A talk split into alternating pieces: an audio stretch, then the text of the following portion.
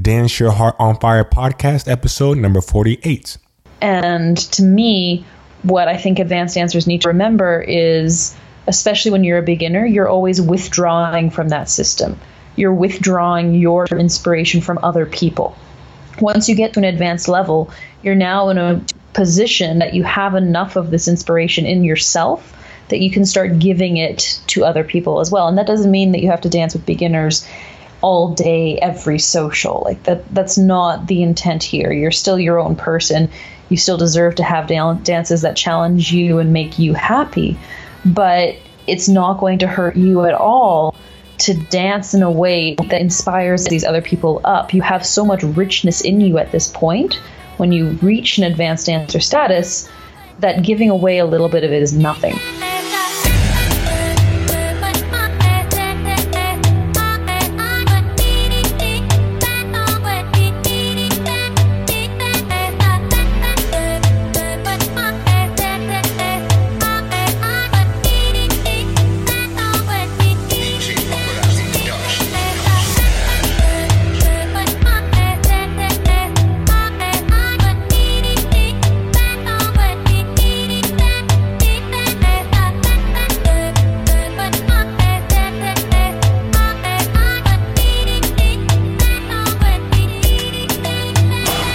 Welcome to the Dance Your Heart on Fire podcast, the podcast dedicated to inspiring dancers worldwide whose hearts have been touched by music and dance.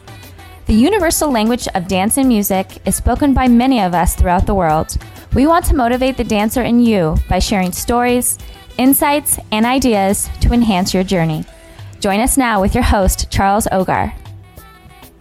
Hello, hello, everyone. This is Charles with the Dance Your Heart on Fire podcast coming at you with another episode. And in this particular episode, we're bringing back one of my favorite guests to have, Mrs. Laura Riva. If you don't know who Laura Riva is, she is a very talented writer and she's based out of Toronto. She teaches Zouk, and we have many, many, many parallels um, when it comes to dance perspectives across many different areas of dance. Um, but as you guys have seen in the image for today's podcast, it's going to be about advanced dancers and their super powers. How are you doing, Laura?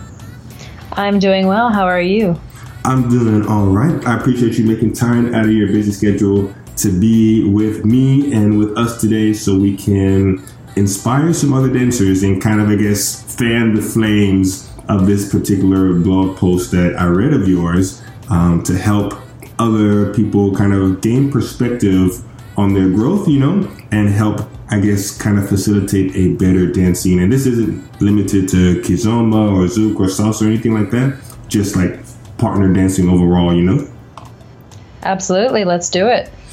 Um, can you share the story about what inspired the blog post so our audience has a little bit of a perspective? Well, most of my articles are inspired by things that either happen to me or around me. Um, and this one in particular was inspired by an advanced dancer who sometimes doesn't have the most open perspective towards beginners and newer dancers in terms of generosity. And there's actually a very open beginner in our scene um, who ended up having a conversation about that particular aspect of his personality with him and kind of opened his eyes a little bit to how his interactions were affecting some of the beginners who were quite scared of him. That is awesome. Um, I've seen this. So I was reading the blog and I was like, man, I've seen this happen over and over and over again. It's kind of like, um, I don't know, just popping in a DVD and watching it play. Okay, this person's going to get good, and then it's going to go to their ego, and then how they are treating beginners and things like that. It's it's kind of that same thing over and over again. Um, can you go ahead and explain to our audience a little bit what their what it is the superpower of an advanced dancer, and maybe we should even define what it means to be an advanced dancer. Well, to me, an advanced dancer is relative. So in in a smaller scene, an advanced dancer might actually be an intermediate dancer. Um, in a larger scene, it might be a professional level dancer. So it's relative to the people around them. And most of the time, if you've been dancing for any length of time, you will be more advanced than someone. And to the people who are less advanced than you, they will consider you an advanced dancer, even if technically you're not the most advanced dancer in the room or in the genre. Um, but anytime that you're in this position of being a stronger dancer than other people, you now have the ability to inspire up people or to demotivate them, or in some cases, even remain neutral. So the superpower is this ability that a more advanced dancer has to lift the spirits and the passion and the engagement of newer or less experienced dancers to engage more fully in the community and dance style. A lovely, lovely, lovely response. Couldn't have said it better myself, but I love how you first started off with like how everything is relative relative to the size because I'm pretty sure you've seen many, many dancers in a lot of different dance scenes to where they don't even travel that much, you know, and they're maybe the advanced dancer of their small pool, of their small local scene, and they get such a huge ego about it, but yet they haven't danced their dance out of their city or out of their state, you know, to kind of go train or take workshops or private lessons or anything like that. It's really interesting how some people you see when they first start off they have a certain ego, but then when an outside instructor comes or a better dancer comes or something like that, it kind of helps them kind of, I guess, gain the proper realistic perspective of their skill, you know? So, yes, you may be one of the better dancers of your small local scene, but there's still a lot of growth to have, you know? So, it's, I really, I really love that you mentioned that it's relative because I think if people had the, a view of the full spectrum of like, okay, here are the international superstars, and here's where you're at in your local scene, then it kind of puts things in perspective to not have an ego just because you're a couple of steps above somebody else, you know? Absolutely. And I just want to clarify one uh, thing about the relationship between ego and inspiration. You can have very, for lack of a better word, egotistical dancers who are still very inspirational and kind to beginners. And you can have people with no ego who are also demotivating to beginners. So it's not just the idea of whether or not you feel full of yourself in your own dancing, it's about your generosity with other people. And there's people who think much more highly of their dancing than what their actual level would be. And they might be people who are a nightmare to try to teach in a class because they think they know everything. But sometimes those are people who don't mind taking the beginners out on the floor and showing them steps all night because they have this confidence in their dance. Mm-hmm. They want to show their their proficiency. By contrast, you can have people who don't think they're a very good dancer, but who have no desire and no wish to share what they know with people who are less than in terms of their dance ability, quote unquote, and will always be striving to dance up with people who they want to challenge and that they want to live up to. So it goes both ways. It's not necessarily the same thing as having an ego. I'm very glad for that clarification. Um, I think it's really important to understand the, the generosity of the dancing and, and, for the beginners. And I think it's really, really important before we get into the, the rest of the blog here is that an advanced dancer didn't get there by themselves. You know, at one time they were a, a, young grasshopper, if you will, and there was an advanced dancer above them that helped them get to that stage. You can't become an advanced dancer unless you're like doing hip hop or solo dance or something like that. But if you're in a partner dance, you definitely need help from more advanced dancers, you know. So for them to utilize the skill and the help and the teachings and the lessons of other people to get to a certain position and then lose that perspective is, is really interesting, you know it's very hard to remember where you started when you come a long way in something. And I think I see this a lot as well with people who invest really highly in a dance. So when when we get really enraptured in a dance style, we tend to feel like everybody else should be just as passionate about this same thing as we are. And what I think a lot of us forget is that beginners are very, very rarely going to be as passionate about this dance as we are. and expecting them to try it on their very first day where they can barely do like the basic steps and be like this is changing my life. This is amazing. This is fantastic. It's unreasonable. It like they they haven't had a chance to fall in love yet. And the difference between them falling in love and not is very often how those advanced dancers who actually have already fallen in love react to their presence and react to their newness to the scene Definitely, definitely, definitely. In your blog, you put it um, in a really nice section called Waiting to Be Inspired, you know? And I like how you made the correlation with relationships, you know? If you first meet somebody, you're not going to want to get married right away, you know? You have to kind of get to know them first, and you might like it, you know, but you're not, and you might like them enough for a date, you know, but you're not going to invest all of this time right off the bat, right from the beginning, you know? You need time to kind of grow into that uh, love for the dance as you mentioned before absolutely and like it's really it's down to those advanced dancers who have already found that love to inspire other people up to that level and like that's that's this idea that a lot of us go to dance and when we start we're waiting to be fulfilled we're waiting to be inspired we're we're waiting for other people to give us things and to me what I think advanced dancers need to remember is, especially when you're a beginner, you're always withdrawing from that system. You're withdrawing your inspiration from other people. Once you get to an advanced level, you're now in a position that you have enough of this inspiration in yourself that you can start giving it to other people as well. And that doesn't mean that you have to dance with beginners all day every social. Like that that's not the intent here. You're still your own person. You still deserve to have dances that challenge you and make you happy. But it's not going to hurt you at all to dance in a way that inspires these other people up. You have so much richness in you at this point when you reach an advanced dancer status that giving away a little bit of it is nothing. Definitely and in the next section of the blog, you talked about the, the superpower. You mentioned it before here with this podcast. Is like we have the superpower to help people or make people fall in love with the dance from the skill, from the, and I guess it's just a payoff of the investment that you, of the time that you put into the dance and the energy that you put into the dance.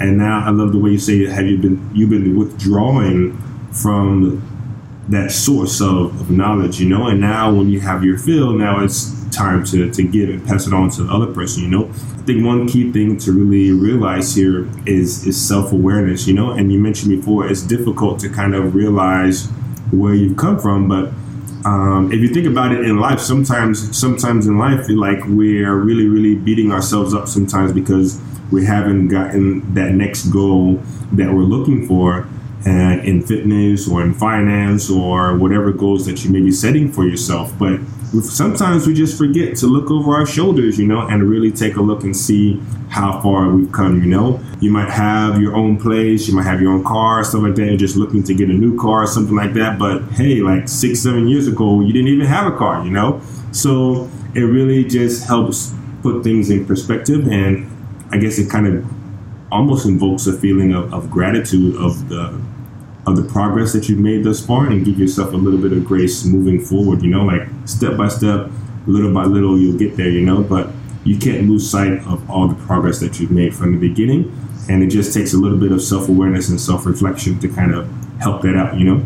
Absolutely, and there's there's a reason too why I used the allegory of a superpower for this particular article, and you touched a little bit on it with what you just said one thing that I hear a lot of is this idea of expectations that advanced dancers feel expected and obligated to give back. Well, the thing is, you're not obligated, it's not a requirement. So you can have a superpower and you can choose not to use it. You can choose to keep it to yourself, you can choose to not let anyone know that you have it. You can choose to use it for your own self interests only and that's okay. It's not immoral, it's not bad, it doesn't make you a bad person. But when you do have a superpower, if you are willing to share it outside of your own interests and to find happiness in doing good things for others, you end up contributing exponentially more to your scene and your own community's growth, and also to the respect and the kindness that you get back to the community. If you never give out, people will barely recognize that you exist. They may know that you're a good dancer, they may be scared of you, they may pass you and not say hi, but if you become that person who's constantly giving, you will attain a recognition and a reputation that goes along with that that almost makes you in some ways like a superhero of the community mm-hmm.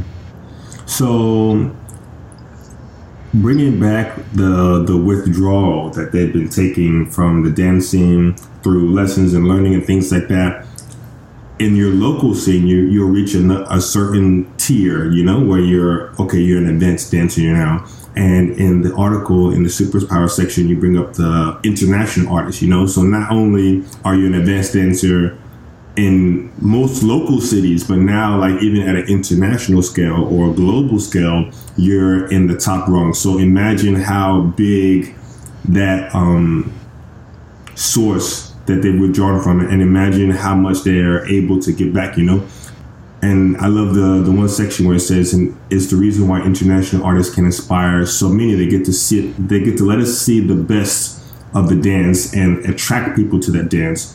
Um, and so they get to inspire so many people just because they have so much to give through their superpower. But like you said before, they have to choose whether or not to to share that superpower or keep it for themselves or not use it at all. I really like the allegory that you used when these international artists come to the festival and the artist is on the flyer of the festival, buy your pass, buy your ticket, and we want somebody to put down money for the flight, put down money for the hotel, put down money for the full pass, um, invest their time and weekend and energy to come and see these people that are on the flyer for the festival, their expectation is like they're coming looking for some inspiration. They're coming looking for a positive experience. They're coming looking for some quality time, even if it's just a social dance with that person. They're looking for some kind of experience with the people that they see on those flyers, you know. So when an artist comes to a festival and they're disengaged or they have a pity dance, like you said in in the in the blog, it really does kind of burst that bubble of, of hope or expectation that they had for one of those positive experiences that you saw with these international artists that have such a powerful superpower so yeah, we have to be careful that the the expectations and experiences that we're giving to these beginners. You know. Absolutely, and I'm I'm a little bit uh, in a different position on international artists, particularly. I wrote a blog that can be somewhat construed as the opposite angle to the oh you must inspire and you must promote, um, because international artists in most dance styles also have a very odd space that they occupy where it is their profession and it's not just an activity that they do. So the withdrawals that are being taken off of international artists for performances, for teaching, for privates, and all of these things can leave them with less to give during a social dance than some just social dancers who are at an advanced level mm-hmm. or some more local teachers. So for those artists, I don't really measure it in terms of are they dancing all night with everybody and does everybody get their five minutes of attention from this artist? It's not that. It's does this artist make the attempt to bridge and to inspire in some way from a, a good place. And even if that means that they only have really an hour in them of social dancing to really give good dances, are they actually engaging with those people that they are able to dance with? Are they spending time in classes really engaging with people or are they just running through their class? Like, so it doesn't have to be only through social dancing that people mm-hmm. inspire when it comes to international artists. They have so many other ways that they're already giving back. Um, so I would caution people away from having that expectation on international artists that they're going to be burning the floor all night in the, same way that advanced dancers can inspire, if that makes sense. So yeah, I really like that you bring up that point because it is um, traveling so much. Even with me now, like I don't think I've been home for three consecutive days since February or March, and we're about to get into July now. Um, July is actually when I'm going to have some downtime leading up to the festival. But yes, it can be very demanding. Yes, you need the energy. Yes, the jet lag, all that kind of stuff, you know. So there's definitely a balance, you know. And there's a difference of like not engaging because you're tired and you need to recharge so that way you can be prepared to give some more and not coming down to the social because you're drinking or you're too cool for school or anything like that, you know? So there's different motives that I've seen going to different festivals of why certain international artists choose to social dance or not social dance. So if you're actually resting, like there's obviously nothing wrong with rest. You need the rest for sure.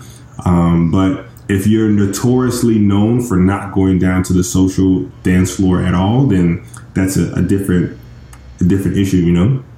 Absolutely, and there's there's like those those are two sister issues that aren't necessarily the same, but they mm-hmm. are similar, and so it comes back to the idea of is what you're doing generous, and so the artists that only keep themselves to themselves for whatever reason, they're not being generous. Mm-hmm. Okay. But at the same time, we also have to be generous as social dancers back to the artists. So there's there's some artists that, for example, would love to dance with beginners.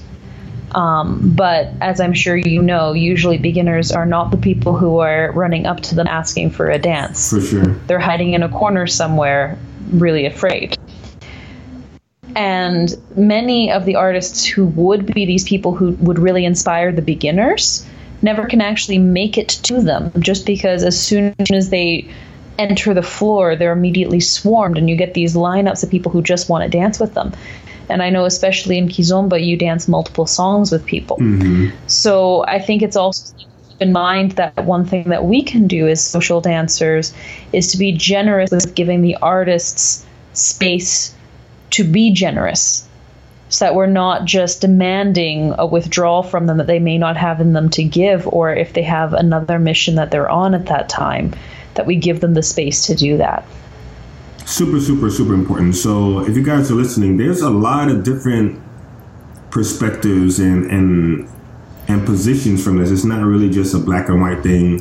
Um, there are a lot of factors. There are a lot of uh, things to take into considerations. And I love that you use the word generous. And once people have a, a, a better understanding of everything that goes into like being an international artist or being an organizer or promoter and things like that, it really, really helps. And I think the thing that's really important to realize if we want the dance scene to grow in whatever dance that you're in, like we need those beginners to become better dancers, you know? And that better dancer might become the next hot DJ. That beginner dancer might become the next instructor. That beginner dancer might become the next organizer, you know? Like these people, everybody starts out as a beginner and then they find if they get really, really inspired and motivated, they might find a way to like add value to their scene or internationally and things like that, you know? And so I think we have to keep that big picture uh, in mind. It's like if we wanted to grow, we have to not only get new people and beginners in the door, then we have to get them hooked, and then they have to continue to make that investment over and over again so they become better dancers, you know? Within reason, um, there's a lot of different things to take into consideration, and nobody has a limited time and a limited energy, you know? But at the same time, this is how we grow our dance scenes into thriving dance scenes across your city, your state, your country, or even worldwide, you know? Yeah, and I think like once again it comes down to on a personal level, what do you want? And I think if you ask most social dancers, they say they want to be generous and they say that they want to grow their scene. They say that they want more dancers. And what I would encourage people to do is when you say these things that you want from your scene, is ask yourself, are you actively contributing to that? Are you using the power that you have and the inspiration that you have to contribute back or not? And so some dancers, they may say, I want more people, I want more this, I want more that. But until you confront yourself with, am I actually spending two or three songs each social dance dancing with beginners? Am I talking to the new people so that they feel like they've made a human connection? Or am I avoiding these people just because like I want to have my good feelings for the week? It's fine if you are, but be realistic about it and open your eyes to reflect what you're actually doing. So if you're going to talk about wanting to, to inspire more people, go out and do it. Use your superpower. Don't say the words and expect someone else to do the work. Mm-hmm. Let's take a quick moment to thank our sponsors. Have you been looking to level up your Kizomba, but you don't have the local instructors to take you there? Are you looking for something concrete to practice with your Kizomba partner? Or are you looking for Kizomba lessons that you can take on your schedule in the comfort of your home? If you answered yes to any of these questions, look no further. LearnToKiz.com is what you need. Progressive, step by step lessons that you can take at your pace in the comfort of your home or anywhere with a solid internet connection on your PC, Mac, or any smartphone. New videos are added every month. You can try this awesome resource out 30 days free at learntokiz.com slash podcast. After the 30 days free, it's only a low $15 per month. But again, the special offer for the Dance Your Heart on Fire listeners, 30 days free at learntokiz.com slash podcast. You won't find this offer anywhere else. learntokiz.com slash podcast. And now back to our show.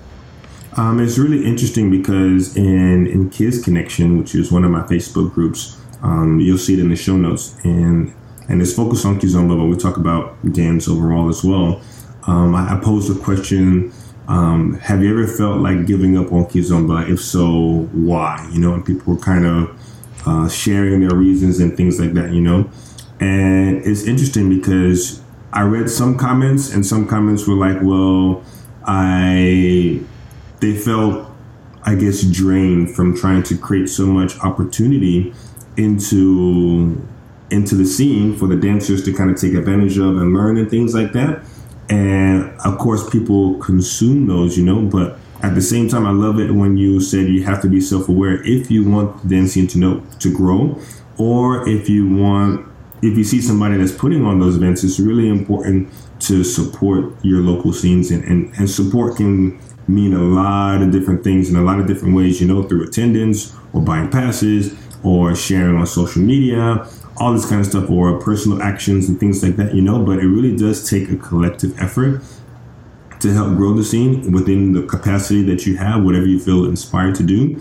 But um, like you're saying before, to say something and to actually put in the work behind it really, really, really helps that scene to grow. And it's interesting because as much as some people complain about their local scene, so it's like at least you have one to complain about, you know? If you want to put things into perspective. And I'm pretty sure this can go on a whole different tangent, but people putting in the work behind to support their local scenes or to step up and things like that when they have the time, when they have the resources and things like that, I think is super, super important. Um, and so the people, so it's not just one person that's like exhausting themselves trying to make everything happen, you know? Absolutely. There's there's no one who exists as an island, and everything that you do does have a ripple effect. Um, and if you're if you're someone who is like, you know what, I really don't like dancing with novice dancers. I really don't want to dance with them. It makes me really grumpy, and I just don't have the the energy for that. Okay, that's fine. You don't even have to necessarily dance with a beginner to make their night. You can talk to them you can do other things to support the scene, like working a door shift or like helping contribute through DJing or promotion or mm-hmm. things like that. So if if your superpower, if your your thing that you feel you can share is not inspiring others through dancing with them, but you say you love your scene, find another way that you can give back. And it's interesting because your superpower exists in your dancing, you know, and your dancing needs beginners to be coming through and growing the dancing, you know. So if you don't, if we don't take care of these beginners, we don't show them a welcoming vibe and a safe place to come in and take mistakes or make mistakes and things like that, it's going to be super, super, super important, you know. Um, a beginner has to muster up the courage to come into a class, meet a bunch of strangers, you know, make mistakes in front of these strangers, feel awkward out of their body as they're learning the dances and things like that. Um, basically, get criticized, you know, a little bit, not in a, in a constructive way from their instructor. Okay, fix this, fix that, and stuff like that. So it's not yes, it can be fun. Yes, it be it can be invigorating. Yes, it can be challenging. You know, but it's um, definitely something out of their comfort zone. You know, um, to get them to that place. You know, so if you have this superpower, your superpower exists in your dancing. If that dancing disappears, then it's almost like, well, now you don't have any place to use your superpower, at least locally, you know, and that can definitely ripple effect to an international place, you know. Absolutely. And you know what? I even, in my own history, the dances that I ended up sticking with had a very different acceptance of me than the ones that I didn't. Um, so going back to when I was a newbie dancer, I started in salsa, and the salsa scene locally was a very small one, um, but very nice and very kind and very open. And after a time, I got somewhat bored with it, so I started branching out and trying a few different styles because I wanted to get like some new experiences and things like that. And I tried a few different scenes, and the scenes that I stuck with are directly related not just to the dance itself, but how people treated me in those scenes when I entered. And for example, there was one scene that I entered um, where I was not very openly welcomed. I was coming from salsa, and they thought that salsa was trashy, and so that I was trashy. I'm not. I'm not joking. This is actually a thing that happened. Oh wow! And I was turned off of an entire dance genre just because people were giving me side eye for being too quote unquote sexy for the genre and which is hysterical because in Latin dances I'm not considered at all on the sexy end of the spectrum when it comes to how I dance. Um, so that's that's never that's never the word that people use to describe my my Latin dancing. But when mm-hmm. I went to this other genre, that's that's the impulse that they got, and I was somewhat unwelcome because of it. Um, and in comparison, the dances that I stuck with uh, most notably Zouk. As soon as I walked downstairs, I knew nothing about the dance. Um, it was probably the most unnatural dance for me to learn because my body was just not programmed for it at all. It was completely unfamiliar to me. Um, but the people were so determined to suck new people in mm-hmm. that they never want you go. And that makes a huge impression on a beginner when you feel wanted the whole night. Even if there's only eight dancers in the room, which I think is what it was when I started, it was like, oh my God, it's a new person. And so the entire night is just constant positive feedback. You don't even know what the dance really looks like yet. Mm-hmm. All you know is, oh, it's cool and we're moving. But it's that reason that I ended up sticking with the dance it's not because I fell in love with Zouk at first sight. It's because of how the community welcomed me. Mm-hmm. And now I'm teaching and I'm organizing, doing all of these other things. And it could have very easily been in a completely unrelated dance. For sure, for sure. Yeah.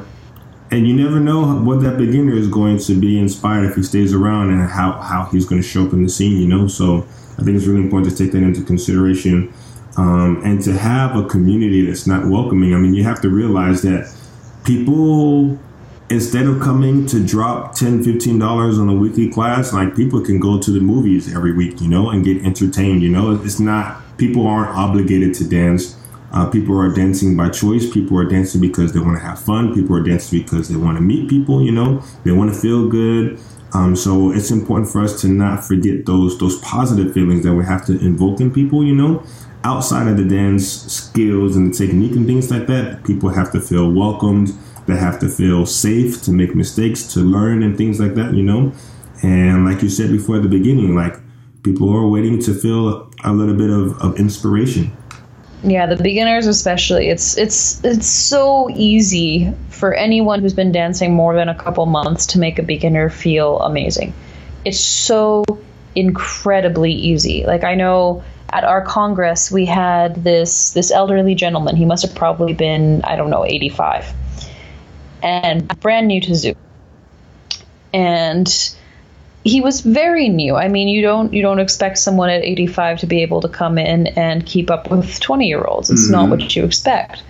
But he was so full of joy, and you really didn't have to do anything to make him happy at the end of the dance.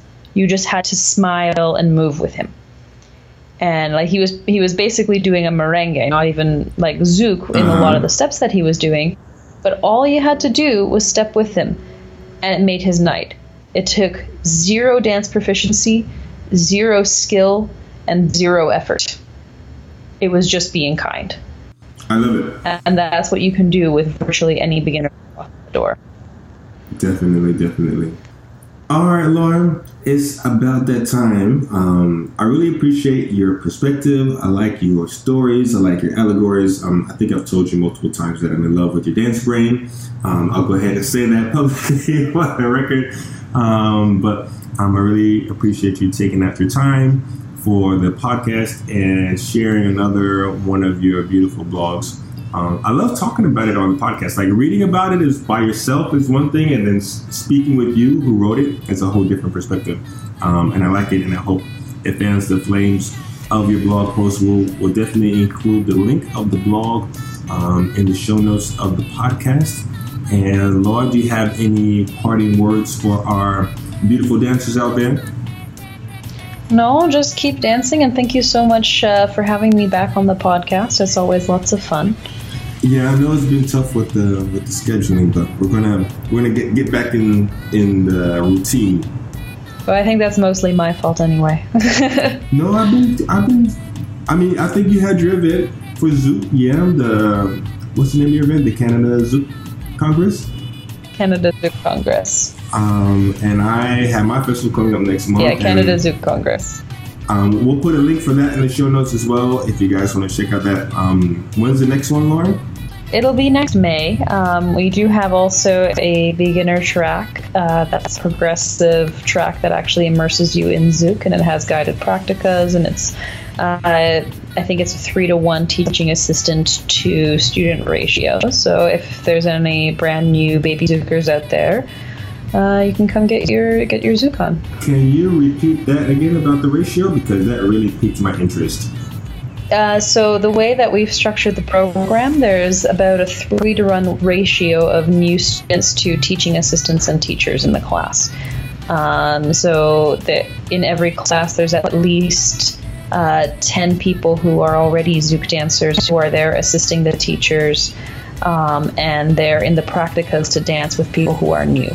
What? That is fucking awesome. I was gonna hold back my fucking, but this is my fucking podcast. So uh, that is really, really awesome. Um, we're gonna talk more about that. That's really awesome. I've seen this in Tango actually, where they had like apprentices that were helping out with the people. But three to one, that's really, really, really awesome. You know, because that way you give as much almost individual feedback to each beginner student as possible. That's really Absolutely. awesome. Yeah. Um, that's probably going to be another podcast in the future. But um, thank you so much for your time, Laura. We won't get off on another tangent. Um, to the beautiful dancers and listeners out there, thank you so much for listening, and we'll see you guys in the next podcast. Thank you for checking out the Dance Your Heart on Fire podcast today. Be sure to check out neokizomba.com for links to everything that we chatted about today, as well as some awesome free resources to enhance your Kizomba journey.